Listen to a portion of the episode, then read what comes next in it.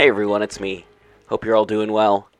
Hope you're all staying safe, staying healthy, staying alive.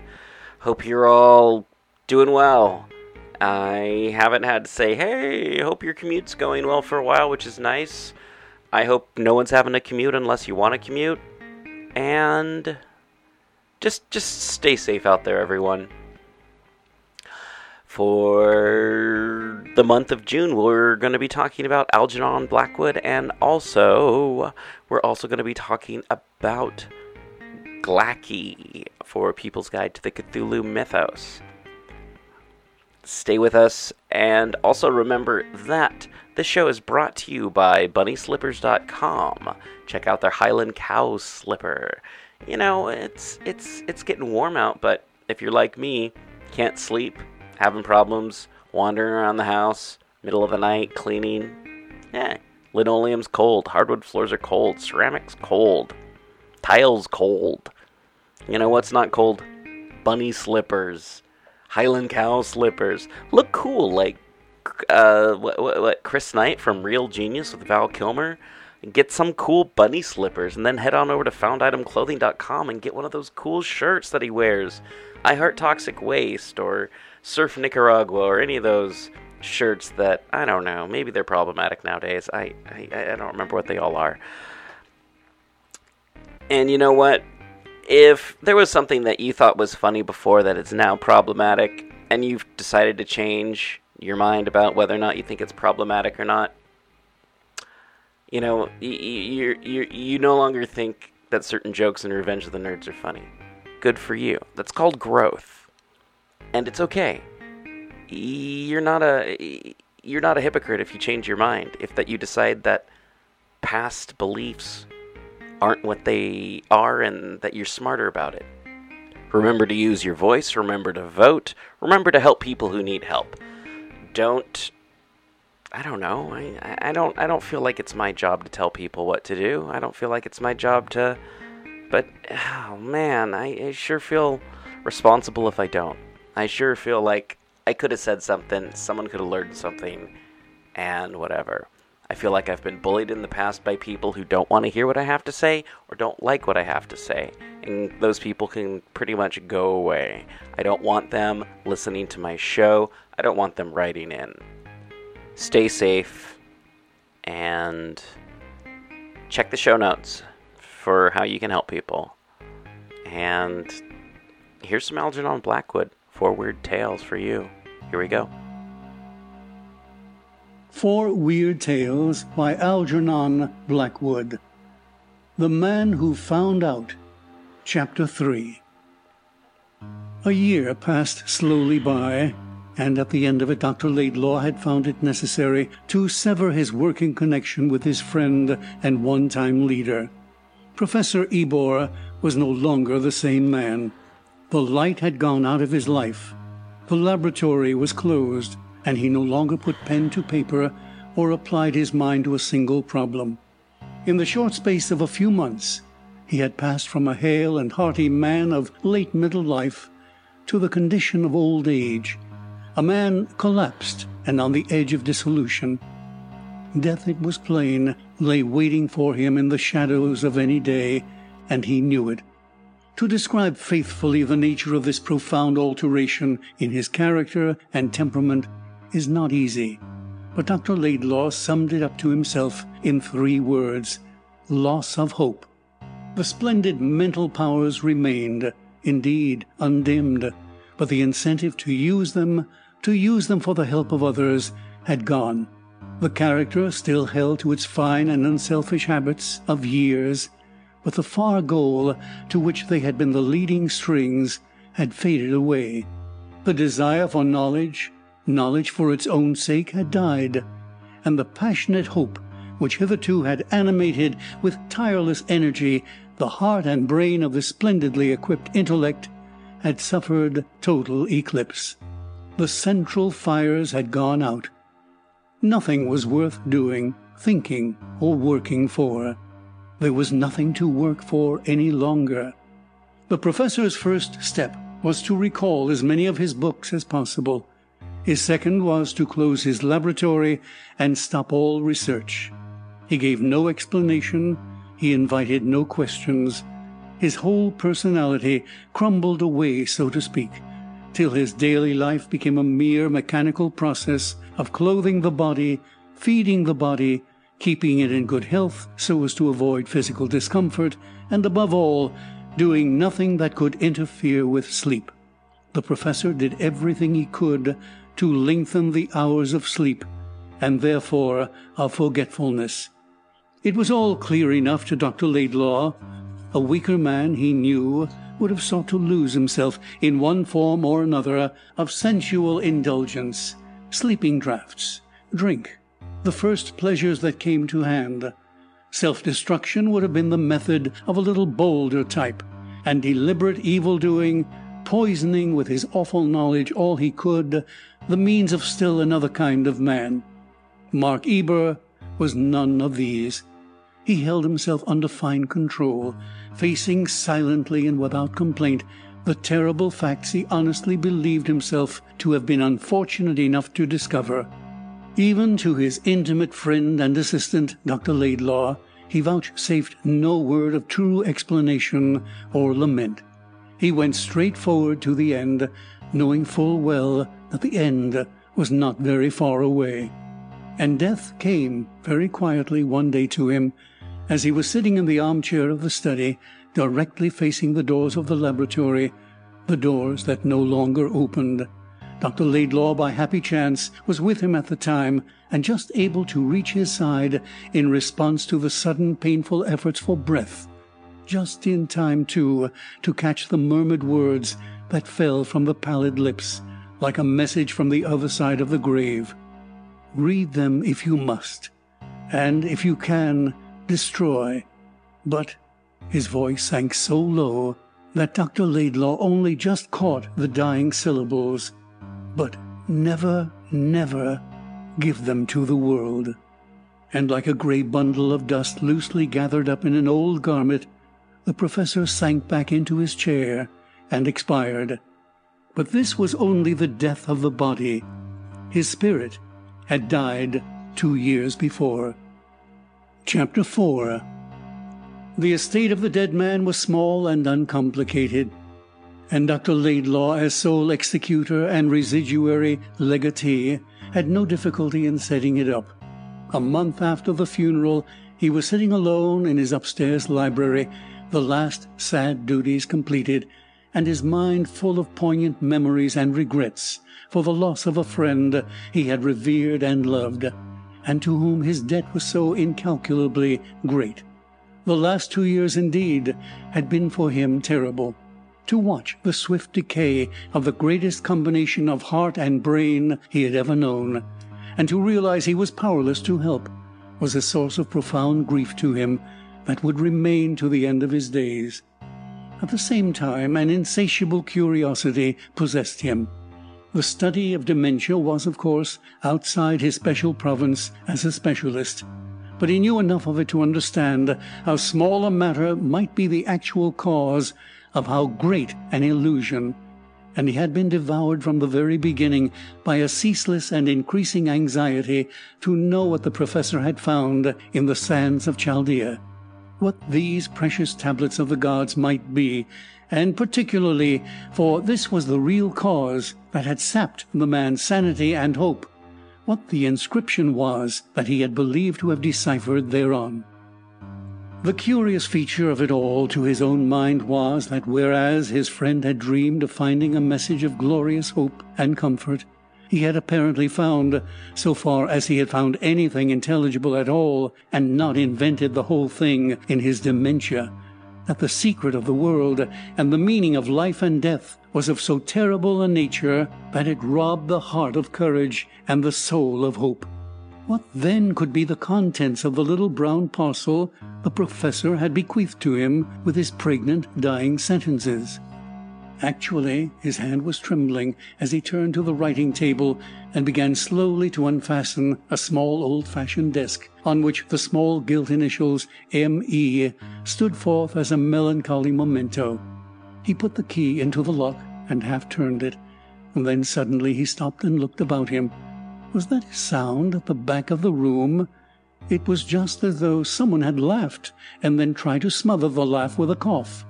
A slight shiver ran over him as he stood listening. "This is absurd," he said aloud. "Too absurd for belief, that I should be so nervous.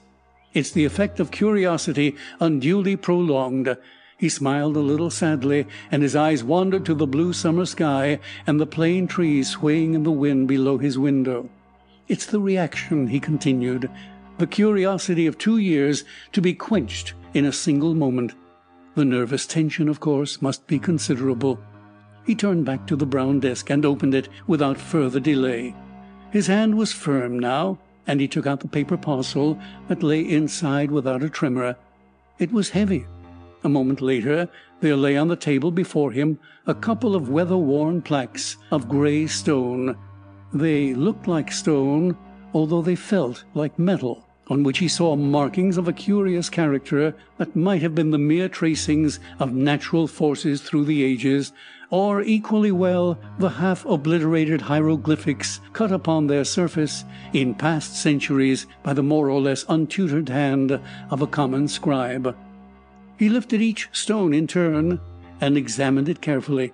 It seemed to him that a faint glow of heat passed from the substance into his skin and he put them down again suddenly, as with a gesture of uneasiness.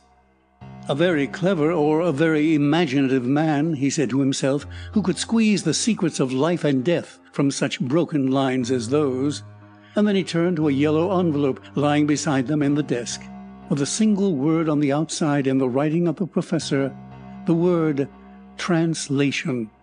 Now, he thought, taking it up with a sudden violence to conceal his nervousness. Now for the great solution. Now to learn the meaning of the worlds, and why mankind was made, and why discipline is worth while, and sacrifice and pain the true law of advancement. There was the shadow of a sneer in his voice, and yet something in him shivered at the same time. He held the envelope as though weighing it in his hand, his mind pondering many things. Then curiosity won the day, and he suddenly tore it open with the gesture of an actor who tears open a letter on the stage, knowing there is no real writing inside at all. A page of finely written script in the late scientist's handwriting lay before him. He read it through from beginning to end, missing no word, uttering each syllable distinctly under his breath as he read. The pallor of his face grew ghastly. As he neared the end, he began to shake all over, as with ague. His breath came heavily in gasps. He still gripped the sheet of paper, however, and deliberately, as by an intense effort of will, read it through a second time from beginning to end. And this time, as the last syllable dropped from his lips, the whole face of the man flamed with a sudden and terrible anger. His skin became deep, deep red, and he clenched his teeth. With all the strength of his vigorous soul, he was struggling to keep control of himself. For perhaps five minutes he stood there, beside the table, without stirring a muscle. He might have been carved out of stone. His eyes were shut, and only the heaving of the chest betrayed the fact that he was a living being. And then, with a strange quietness, he lit a match and applied it to the sheet of paper he held in his hand. The ashes fell slowly about him, piece by piece, and he blew them from the window sill into the air, his eyes following them as they floated away on the summer wind that breathed so warmly over the world.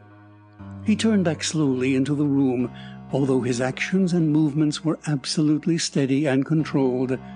It was clear that he was on the edge of violent action. A hurricane might burst upon the still room at any moment.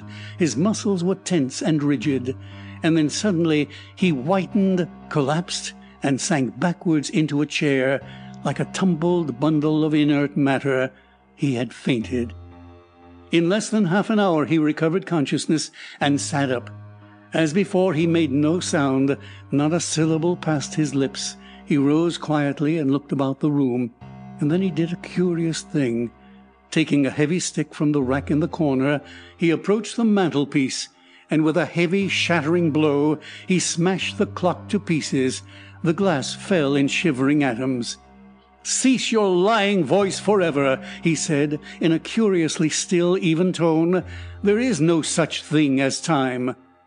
He took the watch from his pocket, swung it round several times by the long gold chain, smashed it into smithereens against the wall with a single blow, and then walked into his laboratory next door, and hung its broken body on the bones of the skeleton in the corner of the room. "Let one damned mockery hang upon another," he said, smiling oddly.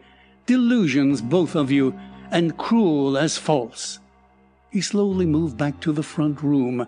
He stopped opposite the bookcase where stood in a row the Scriptures of the World, choicely bound and exquisitely printed, the late professor's most treasured possession, and next to them several books signed Pilgrim.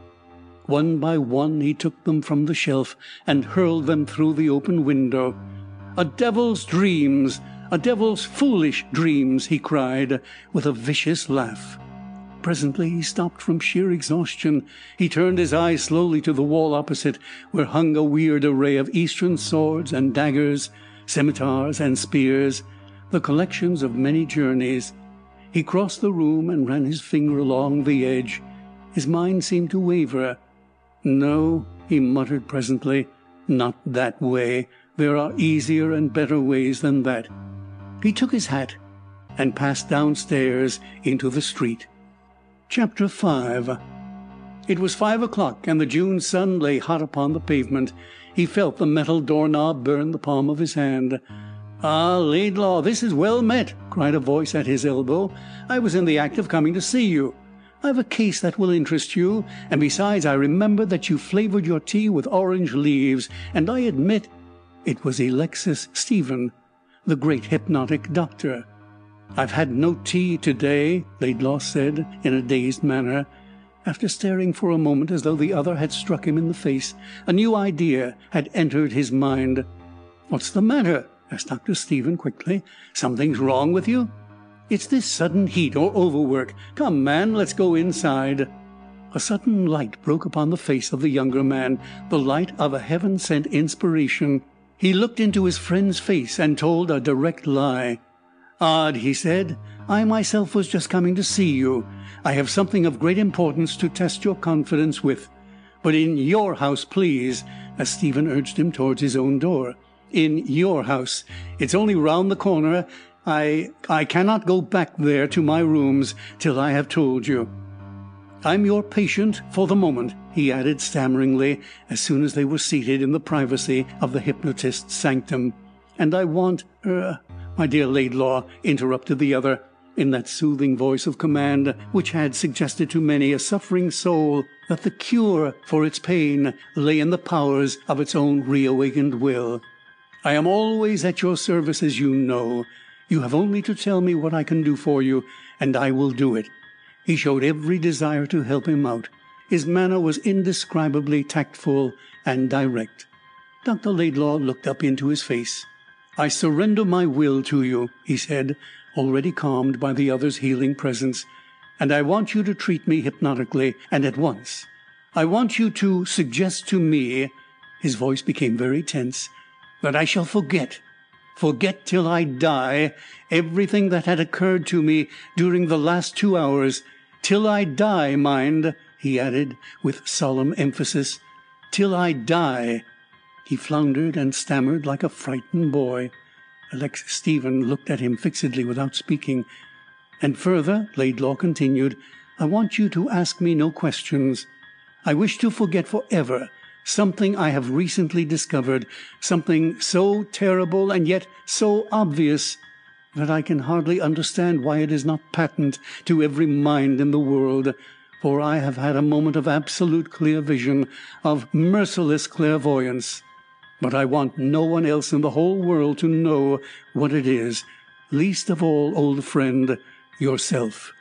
He talked in utter confusion, and hardly knew what he was saying, but the pain on his face and the anguish in his voice were an instant passport to the other's heart. "Nothing is easier," replied Dr. Stephen, after a hesitation so slight that the other probably did not even notice it. Come into my other room, where we shall not be disturbed. I can heal you. Your memory of the last two hours shall be wiped out as though it had never been. You can trust me absolutely." "I know I can," Laidlaw said simply, as he followed him in. Chapter 6 An hour later they passed back into the front room again. The sun was already behind the houses opposite, and the shadows began to gather. "I went off easily?" Laidlaw asked. "You were a little obstinate at first, but though you came in like a lion, you went out like a lamb. I let you sleep a bit afterwards." Dr. Stephen kept his eyes rather steadily upon his friend's face. "What were you doing by the fire before you came here?" he asked, pausing, in a casual tone, as he lit a cigarette and handed the case to his patient. "I? Let me see. Oh, I know. I was worrying my way through poor old Ebor's papers and things. I'm his executor, you know. Then I got weary and came out for a whiff of air." He spoke lightly and with perfect naturalness. Obviously he was telling the truth. "I prefer specimens to papers," he laughed cheerily. "I know, I know," said Dr. Stephen, holding a lighted match for the cigarette. His face wore an expression of content. The experiment had been a complete success. The memory of the last two hours was wiped out utterly.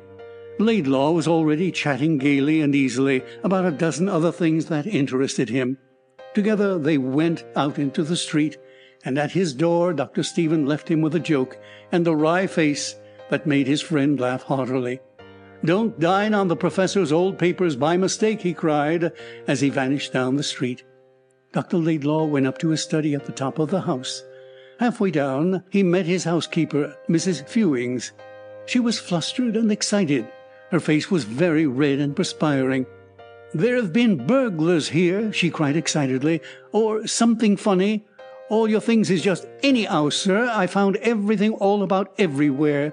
She was very confused. In this orderly and very precise establishment it was unusual to find a thing out of place.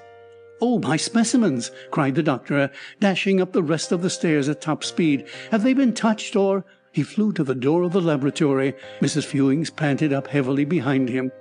"The laboratory ain't been touched," she explained breathlessly, "but they smashed the library clock, and they've 'ung your gold watch, sir, on the skeleton sands, and the books that weren't no value they flung out er the window just like so much rubbish. They must have been wild drunk, Dr. Laidlaw, sir." The young scientist made a hurried examination of the rooms. Nothing of value was missing. He began to wonder what kind of burglars they were.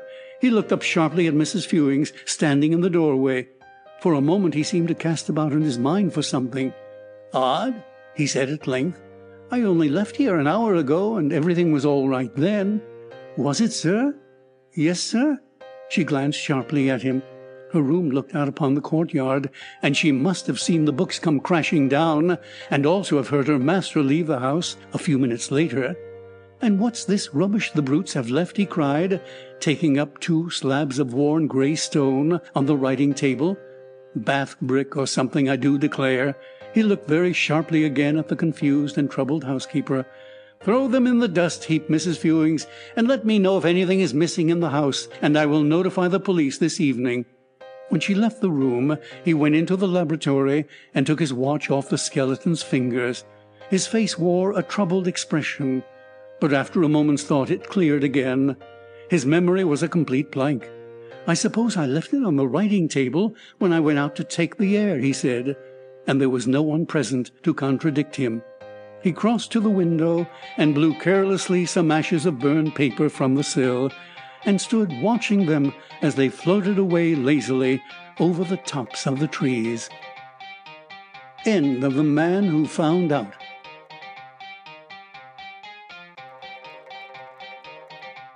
Four Weird Tales by Algernon Blackwood. The Glamour of the Snow. Chapter 1. Hibbert, always conscious of two worlds, was in this mountain village conscious of three.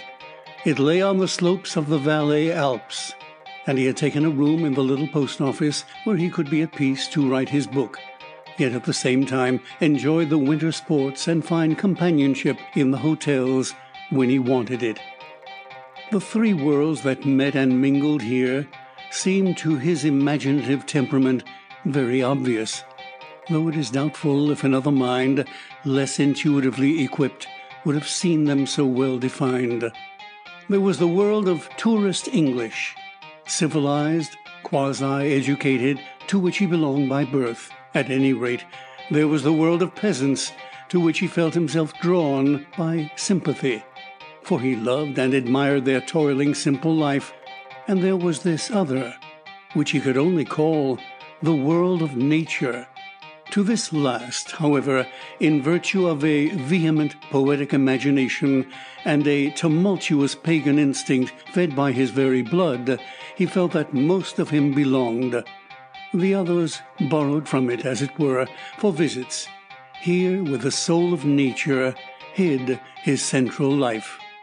Between all three was conflict, potential conflict. On the skating rink each Sunday the tourists regarded the natives as intruders. In the church the peasants plainly questioned, "Why do you come? We are here to worship, you to stare and whisper."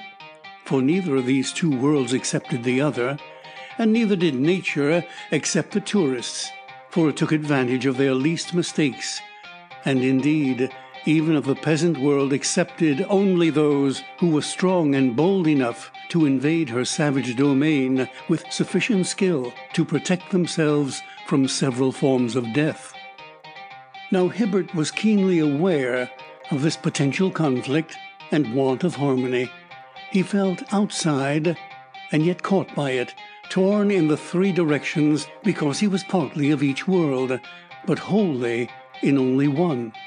There grew in him a constant, subtle effort, or at least desire, to unify them and decide positively to which he should belong and live in.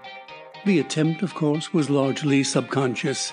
It was the natural instinct of a richly imaginative nature seeking the point of equilibrium, so that the mind could feel at peace and his brain be free to do good work. Among the guests no one especially claimed his interest. The men were nice, but undistinguished athletic schoolmasters, doctors snatching a holiday, good fellows all; the women equally various, the clever, the would be fast, the dare to be dull, the women who understood, and the usual pack of jolly dancing girls and flappers; and Hibbert, with his forty odd years of thick experience behind him, got on well with the lot. He understood them all. They belonged to definite predigested types that are the same world over, and that he had met the world over long ago. But to none of them did he belong.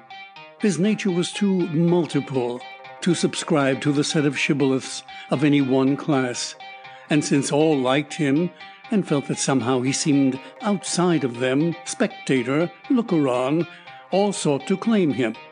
In a sense, therefore, the three worlds fought for him natives, tourists, nature. It was thus began the singular conflict for the soul of Hibbert. In his own soul, however, it took place. Neither the peasants nor the tourists were conscious that they fought for anything, and nature, they say, is merely blind and automatic. The assault upon him of the peasants may be left out of account, for it is obvious they stood no chance of success. The tourist world, however, made a gallant effort to subdue him to themselves. But the evenings in the hotel, when dancing was not in order, were English. The provincial imagination was set upon a throne and worshipped heavily through incense of the stupidest conventions possible.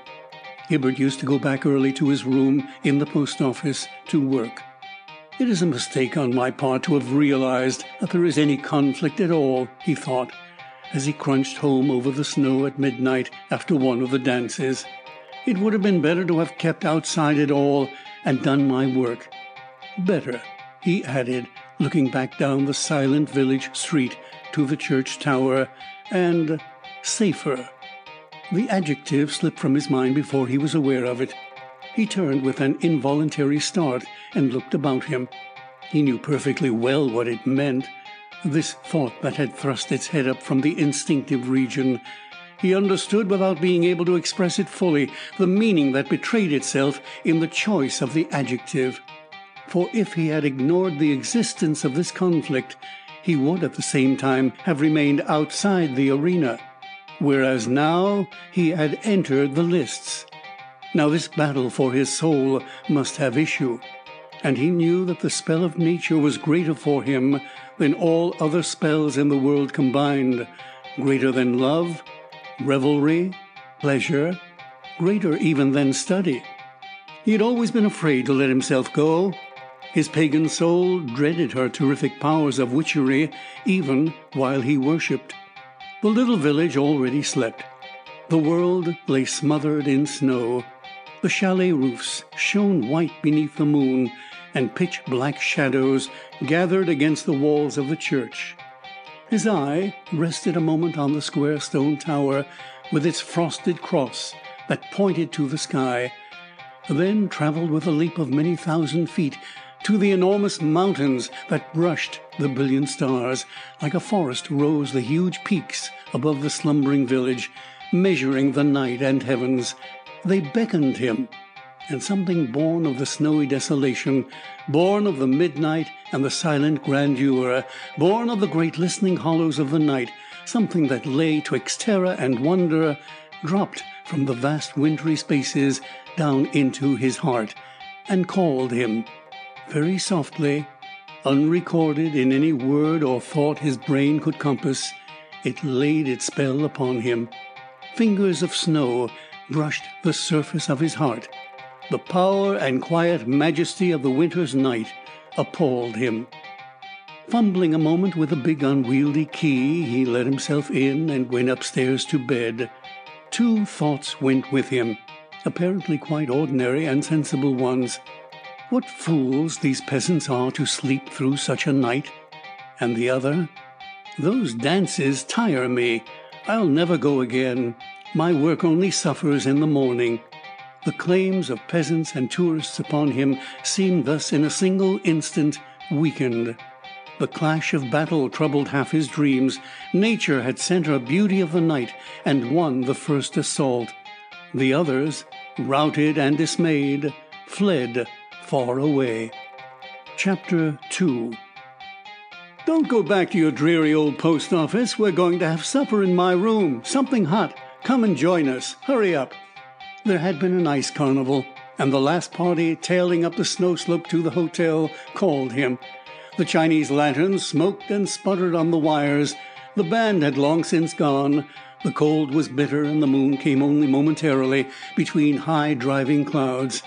From the shed where the people changed from skates to snow boots, he shouted something to the effect that he was following, but no answer came.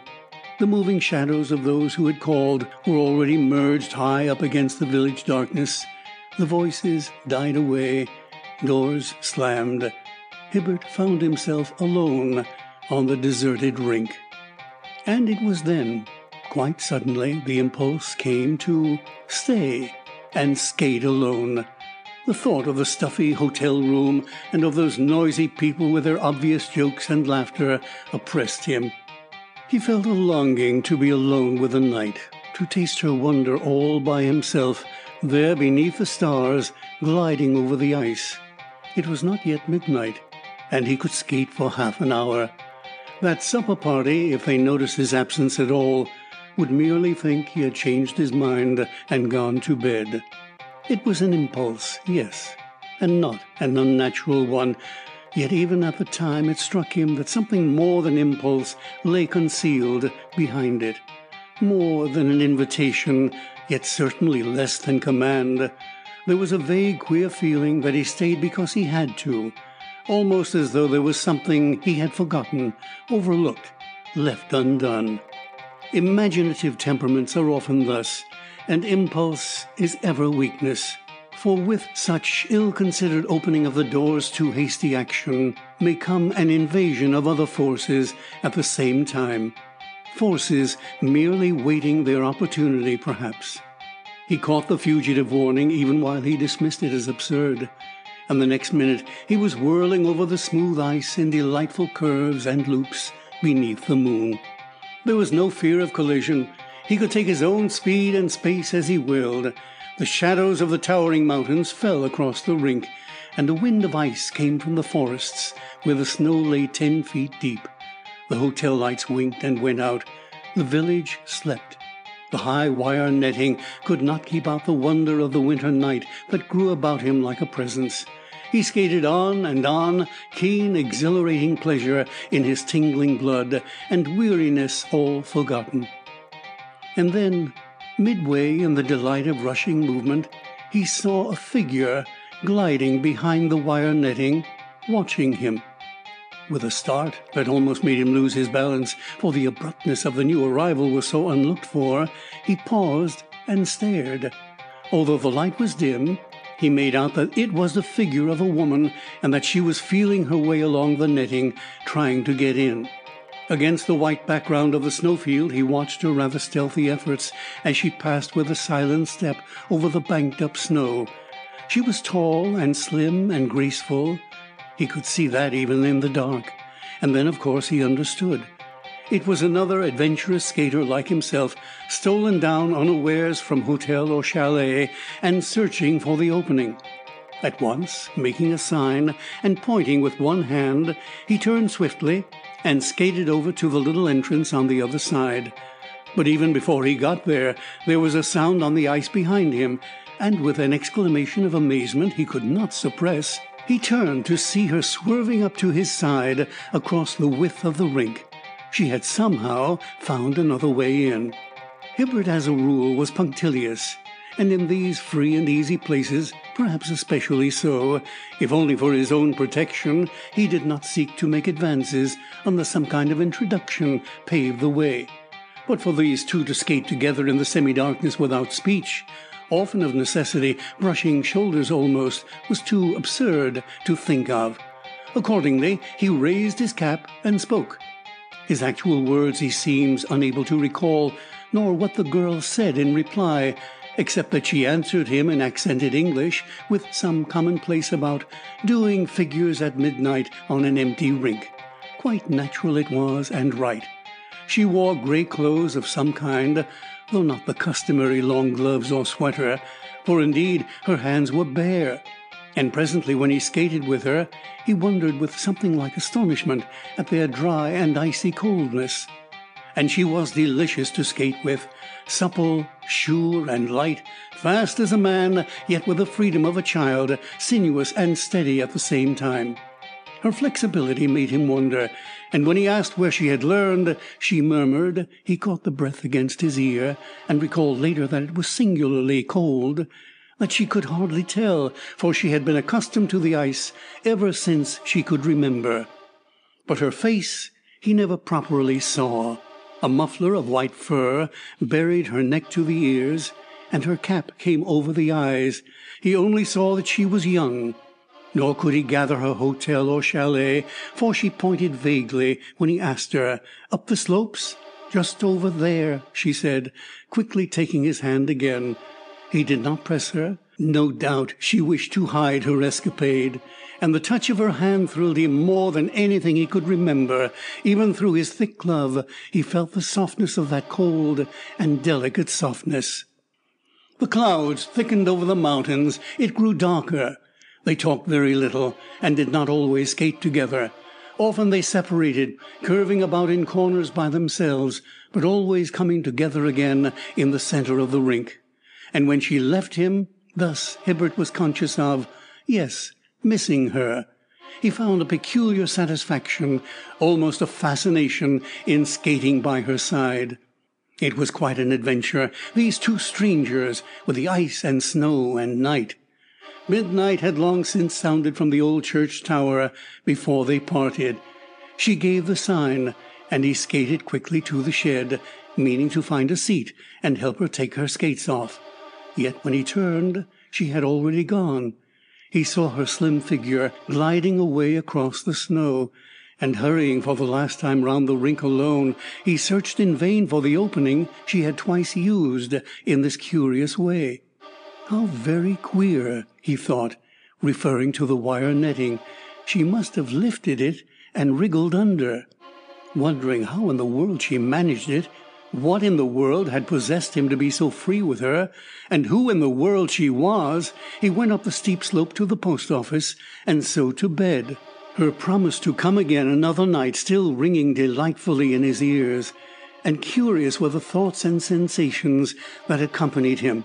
Most of all, perhaps, was the half suggestion of some dim memory that he had known this girl before, had met her somewhere more, that she knew him. For in her voice, a low, soft, windy little voice it was, tender and soothing for all its quiet coldness, there lay some faint reminder of two others he had known, both long since gone the voice of the woman he had loved, and the voice of his mother. But this time, through his dreams, there ran no clash of battle. He was conscious rather of something cold and clinging that made him think of sifting snowflakes climbing slowly with entangling touch and thickness round his feet. The snow, coming without noise, each flake so light and tiny none can mark the spot whereon it settles, yet the mass of it able to smother whole villages, wove through the very texture of his mind. Cold, bewildering, deadening effort, with its clinging network of ten million feathery touches. End of chapter two of The Glamour of the Snow.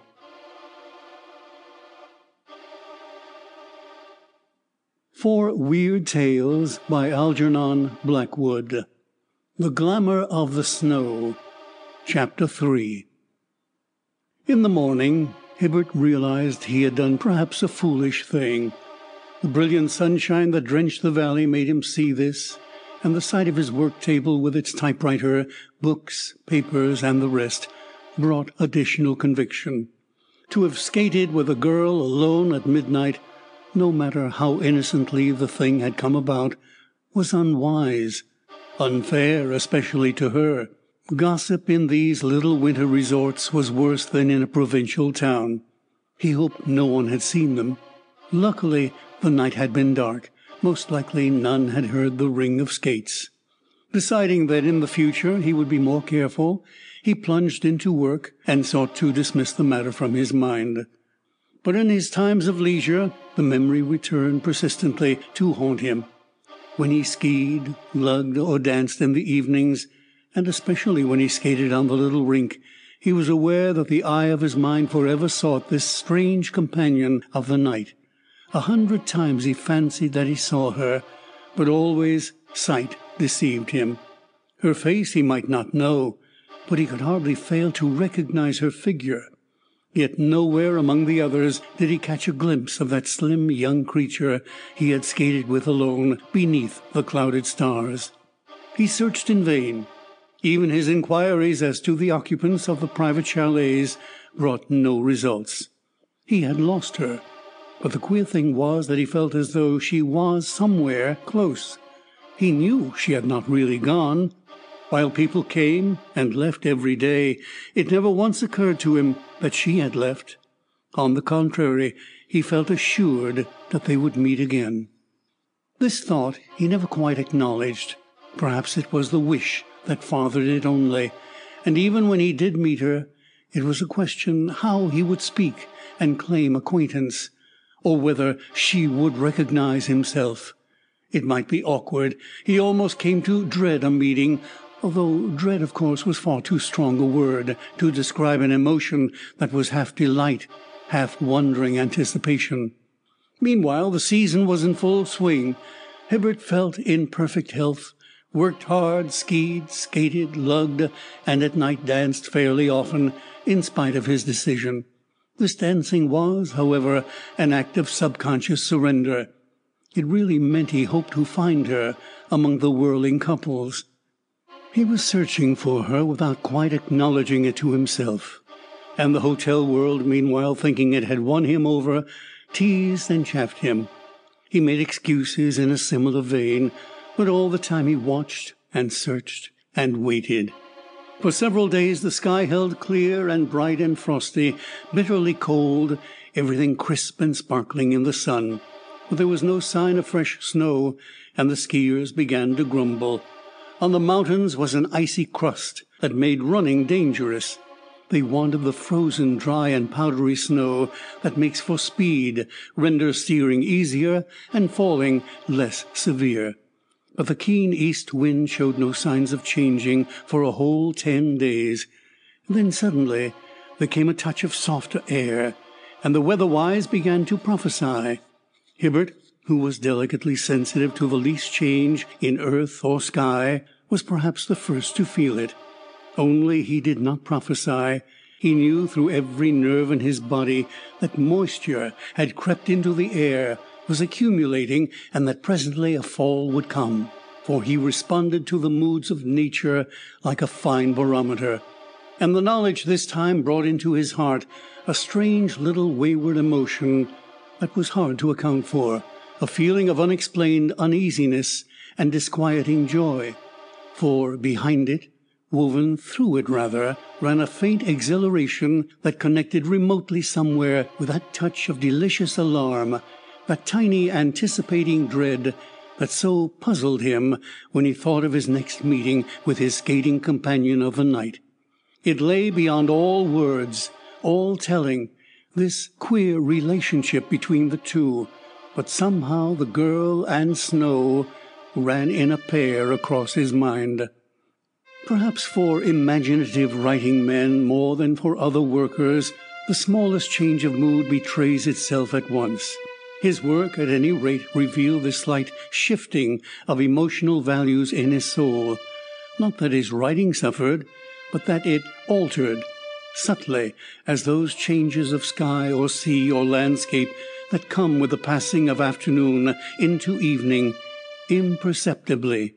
A subconscious excitement sought to push outwards and express itself, and knowing the uneven effect such moods produced in his work, he laid his pen aside and took instead to reading that he had to do. Meanwhile the brilliance passed from the sunshine. The sky grew slowly overcast by dusk the mountain tops came singularly close and sharp. The distant valley rose into absurdly near perspective. The moisture increased, rapidly approaching saturation point when it must fall in snow. Hibbert watched and waited. And in the morning the world lay smothered beneath its fresh white carpet. It snowed heavily till noon, thickly, incessantly, chokingly a foot or more. Then the sky cleared. The sun came out in splendor. The wind shifted back to the east, and frost came down upon the mountains with its keenest and most biting tooth. The drop in the temperature was tremendous, but the skiers were jubilant. Next day the running would be fast and perfect. Already the mass was settling, and the surface freezing into those moss like powdery crystals that make the ski run almost of their own accord with a faint sishing as of a bird's wings through the air. Chapter 4 That night there was excitement in the little hotel world. First because there was a bal costume, chiefly because the new snow had come, and Hibbert went felt drawn to go. He did not go in costume, but he wanted to talk about the slopes and skiing with the other men, and at the same time. Ah, there was the truth, the deeper necessity that called. For the singular connection between the stranger and the snow again betrayed itself, utterly beyond explanation as before, but vital and insistent.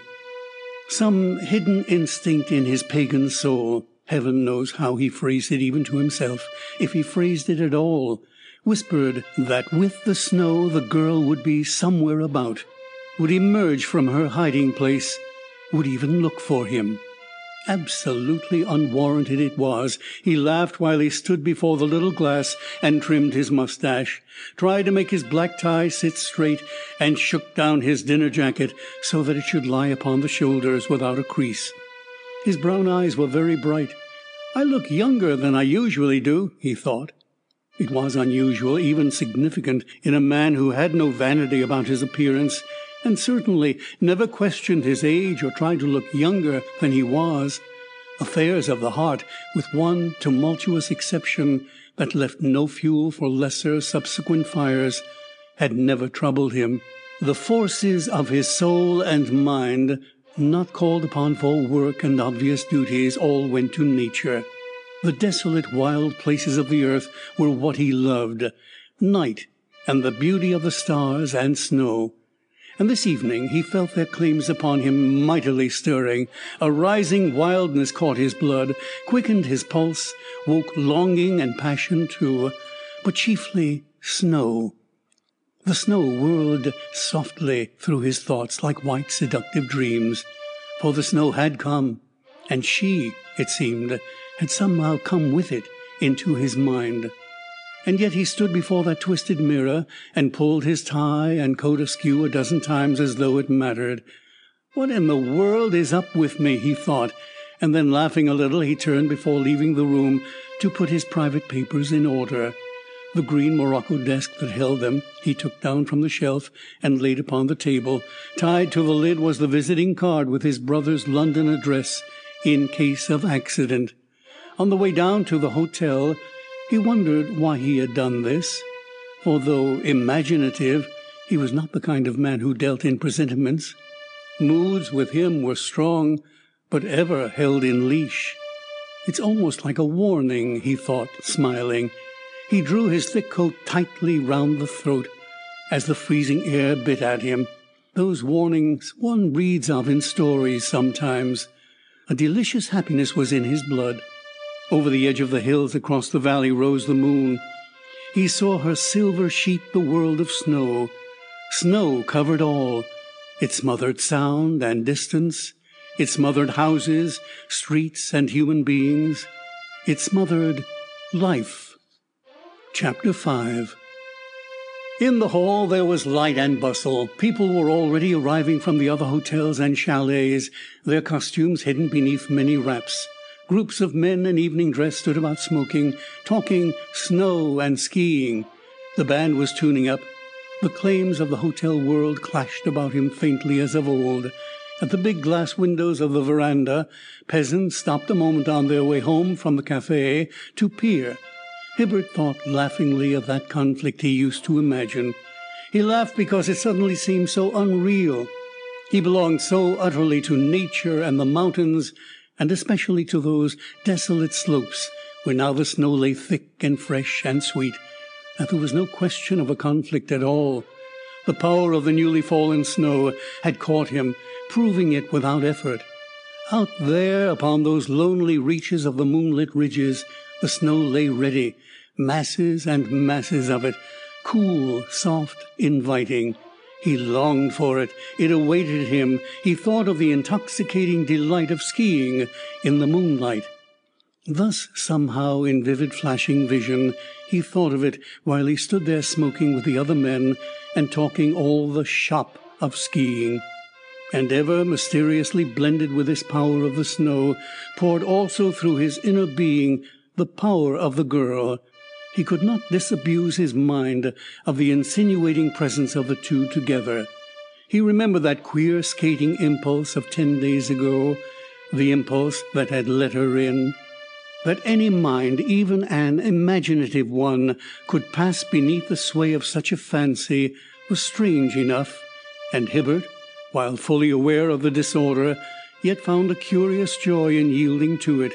This insubordinate center that drew him towards old pagan beliefs had assumed command. With a kind of sensuous pleasure, he let himself be conquered. And snow that night seemed in everybody's thoughts. The dancing couples talked of it. The hotel proprietors congratulated one another. It meant good sport and satisfied their guests. Every one was planning trips and expeditions, talking of slopes and telemarks, of flying speed and distance, of drifts and crust and frost. Vitality and enthusiasm pulsed in the very air. All were alert and active, positive, radiating currents of creative life, even into the stuffy atmosphere of that crowded ballroom. And the snow had caused it. The snow had brought it. All this discharge of eager, sparkling energy was due primarily to the snow. But in the mind of Hibbert, by some swift, alchemy of his pagan yearnings, this energy became transmuted. It rarefied itself, gleaming in white and crystal currents of passionate anticipation, which he transferred as by a species of electrical imagination into the personality of the girl, the girl of the snow. She somewhere was waiting for him, expecting him, calling to him softly from those leagues of moonlit mountain. He remembered the touch of that cool, dry hand, the soft and icy breath against his cheek, the hush and softness of her presence in the way she came and the way she had gone again, like a flurry of snow the wind sent gliding up the slopes. She, like himself, belonged out there. He fancied that he heard her little windy voice come sifting to him through the snowy branches of the trees, calling his name. That haunting little voice that dived straight to the center of his life, as once long years ago two other voices used to do. But nowhere among the costumed dancers did he see her slender figure. He danced with one and all, distrait and absent, a stupid partner, as each girl discovered his eyes ever turning towards the door and windows, hoping to catch the luring face, the vision that did not come. And at length, hoping even against hope, for the ballroom thinned, groups left one by one going home to their hotels and chalets. The band tired, obviously. People sat drinking lemon squashes at the little tables, the men mopping their foreheads, everybody ready for bed. It was close on midnight as Hibbert passed through the hall to get his overcoat and snow boots. He saw men in the passage by the sport room greasing their ski against an early start. Knapsack luncheons were being ordered by the kitchen swing doors. He sighed. Lighting a cigarette a friend offered him, he returned a confused reply to some question as to whether he could join their party in the morning. It seemed he did not hear it properly. He passed through the outer vestibule between the double glass doors and went into the night. The man who asked the question watched him go, an expression of anxiety momentarily in his eyes. "Don't think he heard you," said another, laughing. "You've got to shout to Hibbert, his mind's so full of his work." "He works too hard," suggested the first, full of queer ideas and dreams. But Hibbert's silence was not rudeness. He had not caught the invitation, that was all. The call of the hotel world had faded. He no longer heard it. Another, wilder call was sounding in his ears. For up the street he had seen a little figure moving. Close against the shadows of the baker's shop it glided, white, slim, enticing. End of chapter 5 of The Glamour of the Snow. Four Weird Tales by Algernon Blackwood. The Glamour of the Snow. Chapter 6 And at once into his mind passed the hush and softness of the snow, and yet with it a searching, crying wildness for the heights. He knew by some incalculable, swift instinct she would not meet him in the village street. It was not there, amid crowding houses, she would speak to him. Indeed, already she had disappeared, melted from view up the white vista of the moonlit road. Yonder, he divined, she waited where the highway narrowed abruptly into the mountain path beyond the chalets. It did not even occur to him to hesitate, mad though it seemed and was, this sudden craving for the heights with her, at least for open spaces where the snow lay thick and fresh. It was too imperious to be denied. He does not remember going up to his room, putting the sweater over his evening clothes, and getting into the fur gauntlet gloves and the helmet cap of wool. Most certainly he has no recollection of fastening on his ski. He must have done it automatically. Some faculty of normal observation was in abeyance, as it were. His mind was out beyond the village, out with the snowy mountains and the moon. Henri Defago, putting up the shutters over his cafe windows, saw him pass, and wondered mildly: "Un monsieur qui fait du ski cette heure, il est anglais, done." He shrugged his shoulders as though a man had the right to choose his own way of death. and Martha Perotti, the hunchback wife of the shoemaker, looking by chance from her window, caught his figure moving swiftly up the road. She had other thoughts, for she knew and believed the old traditions of the witches and snow beings that steal the souls of men. She had even heard, 'twas said, the dreaded synagogue pass roaring down the street at night, and now as then she hid her eyes. They've called to him, and he must go, she murmured, making the sign of the cross. But no one sought to stop him. Hibbert recalls only a single incident until he found himself beyond the houses, searching for her along the fringe of forest where the moonlight met the snow in a bewildering frieze of fantastic shadows. And the incident was simply this that he remembered passing the church, catching the outline of its tower against the stars. He was aware of a faint sense of hesitation. A vague uneasiness came and went, jarred unpleasantly across the flow of his excited feelings, chilling exhilaration. He caught the instant's discord, dismissed it, and passed on. The seduction of the snow smothered the hint before he realized that it had brushed the skirts of warning. And then he saw her.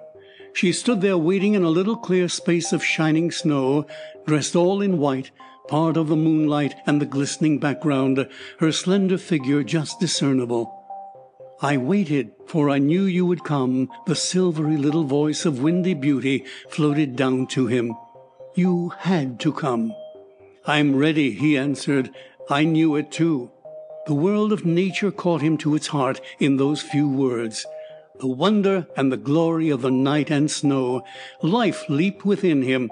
The passion of his pagan soul exulted, rose in joy, flowed out to her. He neither reflected nor considered, but let himself go like the veriest schoolboy in the wildness of first love. Give me your hand, he cried. I'm coming. A little farther on, a little higher, came her delicious answer. Here it is too near the village and the church. And the words seemed wholly right and natural. He did not dream of questioning them. He understood that with this little touch of civilization in sight, the familiarity he suggested was impossible. Once out upon the open mountains, mid the freedom of huge slopes and towering peaks, the stars and moon to witness and the wilderness of snow to watch, they could taste an innocence of happy intercourse free from the dead conventions that imprison literal minds. He urged his pace, yet did not quite overtake her. The girl kept always just a little bit ahead of his best efforts, and soon they left the trees behind and passed on to the enormous slopes of the sea of snow that rolled in mountainous terror and beauty to the stars. The wonder of the white world caught him away. Under the steady moonlight it was more than haunting. It was a living, white, bewildering power that deliciously confused the senses and laid a spell of wild perplexity upon the heart. It was a personality that cloaked and yet revealed itself through all this sheeted whiteness of snow. It rose, went with him, fled before, and followed after. Slowly it dropped lithe, gleaming arms about his neck, gathering him in. Certainly some soft persuasion coaxed his very soul, urging him ever forwards, upwards, on towards the higher icy slopes.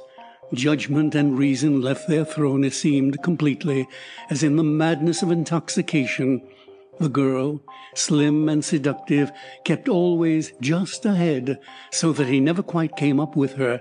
He saw the white enchantment of her face and figure, something that streamed about her neck, flying like a wreath of snow in the wind, and heard the alluring accents of her whispering voice that called from time to time, "A little farther on, a little higher, then we'll run home together." Sometimes he saw her hand stretched out to find his own, but each time, just as he came up with her, he saw her still in front the hand and arm withdrawn. They took a gentle angle of ascent. The toil seemed nothing in this crystal wine like air. Fatigue vanished. The sishing of the ski through the powdery surface of the snow was the only sound that broke the stillness. This, with his breathing and the rustle of her skirts, was all he heard. Cold moonshine, snow, and silence held the world. The sky was black, and the peaks beyond cut into it like frosted wedges of iron and steel. Far below the valley slept, the village long since hidden out of sight. He felt that he could never tire. The sound of the church clock rose from time to time faintly through the air, more and more distant. Give me your hand. It's time now to turn back. Just one more slope, she laughed. That ridge above us. Then we'll make for home. And her low voice mingled pleasantly with the purring of their ski. His own seemed harsh and ugly by comparison. But I've never come so high before. It's glorious, this world of silent snow and moonlight, and you. You're a child of the snow, I swear. Let me come up closer to see your face and touch your little hand. Her laughter answered him. Come on, a little higher. Here we're quite alone together. It's magnificent, he cried. But why did you hide away so long? I've looked and searched for you in vain ever since we skated. He was going to say ten days ago, but the accurate memory of time had gone from him. He was not sure whether it was days or years or minutes. His thoughts of earth were scattered and confused. You've looked for me in the wrong places, he heard her murmur just above him. You looked in places where I never go. Hotels and houses kill me. I avoid them. She laughed, a fine, shrill, windy little laugh. I loathe them too. He stopped. The girl had suddenly come quite close. A breath of ice passed through his very soul. She had touched him. But this awful cold, he cried out sharply. This freezing cold that takes me. The wind is rising. It's a wind of ice. Come, let us turn. But when he plunged forward to hold her, or at least to look, the girl was gone again, and something in the way she stood there a few feet beyond and stared down into his eyes so steadfastly in silence made him shiver. The moonlight was behind her, but in some odd way he could not focus sight upon her face, although so close. The gleam of eyes he caught, but all the rest seemed white and snowy, as though he looked beyond her, out into space. The sound of the church bell came up faintly from the valley far below, and he counted the strokes five. A sudden curious weakness seized him as he listened. Deep within it was, deadly, yet somehow sweet and hard to resist. He felt like sinking down upon the snow and lying there. They had been climbing for five hours. It was, of course, the warning of complete exhaustion. With a great effort he fought and overcame it. It passed away as suddenly as it came. We'll turn, he said with a decision he hardly felt. It will be dawn before we reach the village again. Come at once. It's time for home. The sense of exhilaration had utterly left him. An emotion that was akin to fear swept coldly through him. But her whispering answer turned it instantly to terror, a terror that gripped him horribly and turned him weak and unresisting. Our home is here. A burst of wild, high laughter, loud and shrill, accompanied the words. It was like a whistling wind. The wind had risen, and clouds obscured the moon. A little higher, where we cannot hear the wicked bells, she cried, and for the first time seized him deliberately by the hand. She moved, was suddenly close against his face. Again she touched him. And Hibbert tried to turn away in escape and so trying, found for the first time that the power of the snow, that other power which does not exhilarate but deadens effort, was upon him. The suffocating weakness that it brings to exhausted men, luring them to the sleep of death in her clinging soft embrace, lulling the will and conquering all desire for life. This was awfully upon him. His feet were heavy and entangled. He could not turn or move. The girl stood in front of him, very near. He felt her chilly breath upon his cheeks. Her hair passed blindingly across his eyes, and that icy wind came with her. He saw her whiteness close again. It seemed his sight passed through her into space, as though she had no face. Her arms were round his neck. She drew him softly downwards to his knees. He sank. He yielded utterly. He obeyed. Her weight was upon him, smothering, delicious. The snow was to his waist. She kissed him softly on the lips, the eyes, all over his face. And then she spoke his name in that voice of love and wonder, the voice that held the accent of two others, both taken over long ago by death, the voice of his mother and of the woman he had loved. He made one more feeble effort to resist. Then, realizing even while he struggled that this soft weight about his heart was sweeter than anything life could ever bring, he let his muscles relax and sank back into the soft oblivion of the covering snow. Her wintry kisses bore him into sleep. Chapter 7 They say that men who know the sleep of exhaustion in the snow find no awakening on the hither side of death. The hours passed, and the moon sank down below the white world's rim. Then suddenly there came a little crash upon his breast and neck, and Hibbert awoke. He slowly turned, bewildered. Heavy eyes upon the desolate mountains, stared dizzily about him, tried to rise. At first his muscles would not act. A numbing, aching pain possessed him. He uttered a long, thin cry for help, and heard its faintness swallowed by the wind. And then he understood vaguely why he was only warm, not dead, for this very wind that took his cry had built up a sheltering mound of driven snow against his body while he slept. Like a curving wave it ran beside him.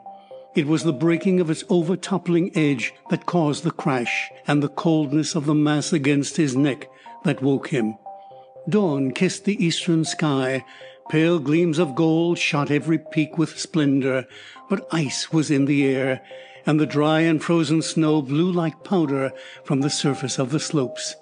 He saw the points of his ski projecting just below him. Then he remembered. It seems he had just strength enough to realize that could he but rise and stand, he might fly with terrific impetus towards the woods and village far beneath. The ski would carry him, but if he failed and fell... How he contrived it Hibbert never knew. This fear of death somehow called out his whole available reserve force. He rose slowly, balanced a moment, then taking the angle of an immense zigzag, started down the awful slopes like an arrow from a bow. And automatically the splendid muscles of the practiced skier and athlete saved and guided him, for he was hardly conscious of controlling either speed or direction. The snow stung face and eyes like fine steel shot. Ridge after ridge flew past. The summits raced across the sky. The valley leaped up with bounds to meet him. He scarcely felt the ground beneath his feet as the huge slopes and distance melted before the lightning speed of that descent from death to life. He took it in four mile long zigzags, and it was the turning at each corner that nearly finished him, for then the strain of balancing taxed to the verge of collapse the remnants of his strength. Slopes that have taken hours to climb can be descended in a short half hour on ski. But Hibbert had lost all count of time. Quite other thoughts and feelings mastered him in that wild, swift dropping through the air that was like the flight of a bird for ever close upon his heels came following forms and voices with the whirling snow dust. He heard that little silvery voice of death and laughter at his back. Shrill and wild, with the whistling of the wind past his ears, he caught its pursuing tones, but in anger now, no longer soft and coaxing, and it was accompanied she did not follow alone. It seemed a host of these flying figures of the snow chased madly just behind him. He felt them furiously smite his neck and cheeks, snatch at his hands, and try to entangle his feet and ski in drifts. His eyes they blinded, and they caught his breath away. The terror of the heights and snow and winter desolation urged him forward in the maddest race with death a human being ever knew, and so terrific was the speed that before the gold and crimson had left the summits to touch the ice lips of the lower glaciers he saw the friendly forest far beneath swing up and welcome him. And it was then, moving slowly along the edge of the woods, he saw a light. A man was carrying it. A procession of human figures was passing in a dark line laboriously through the snow, and he heard the sound of chanting. Instinctively, without a second's hesitation, he changed his course. No longer flying at an angle as before, he pointed his ski straight down the mountain side. The dreadful steepness did not frighten him. He knew full well it meant a crashing tumble at the bottom, but he also knew it meant a doubling of his speed, with safety at the end for though no definite thought passed through his mind, he understood that it was the village cure who carried that little gleaming lantern in the dawn, and that he was taking the host to a chalet on the lower slopes, to some peasant in extremis. He remembered her terror of the church and bells. She feared the holy symbols. There was one last wild cry in his ears as he started, a shriek of the wind before his face and a rush of stinging snow against closed eyelids. And then he dropped through empty space. Speed took sight from him. It seemed he flew off the surface of the world. Indistinctly he recalls the murmur of men's voices, the touch of strong arms that lifted him, and the shooting pains as the ski were unfastened from the twisted ankle.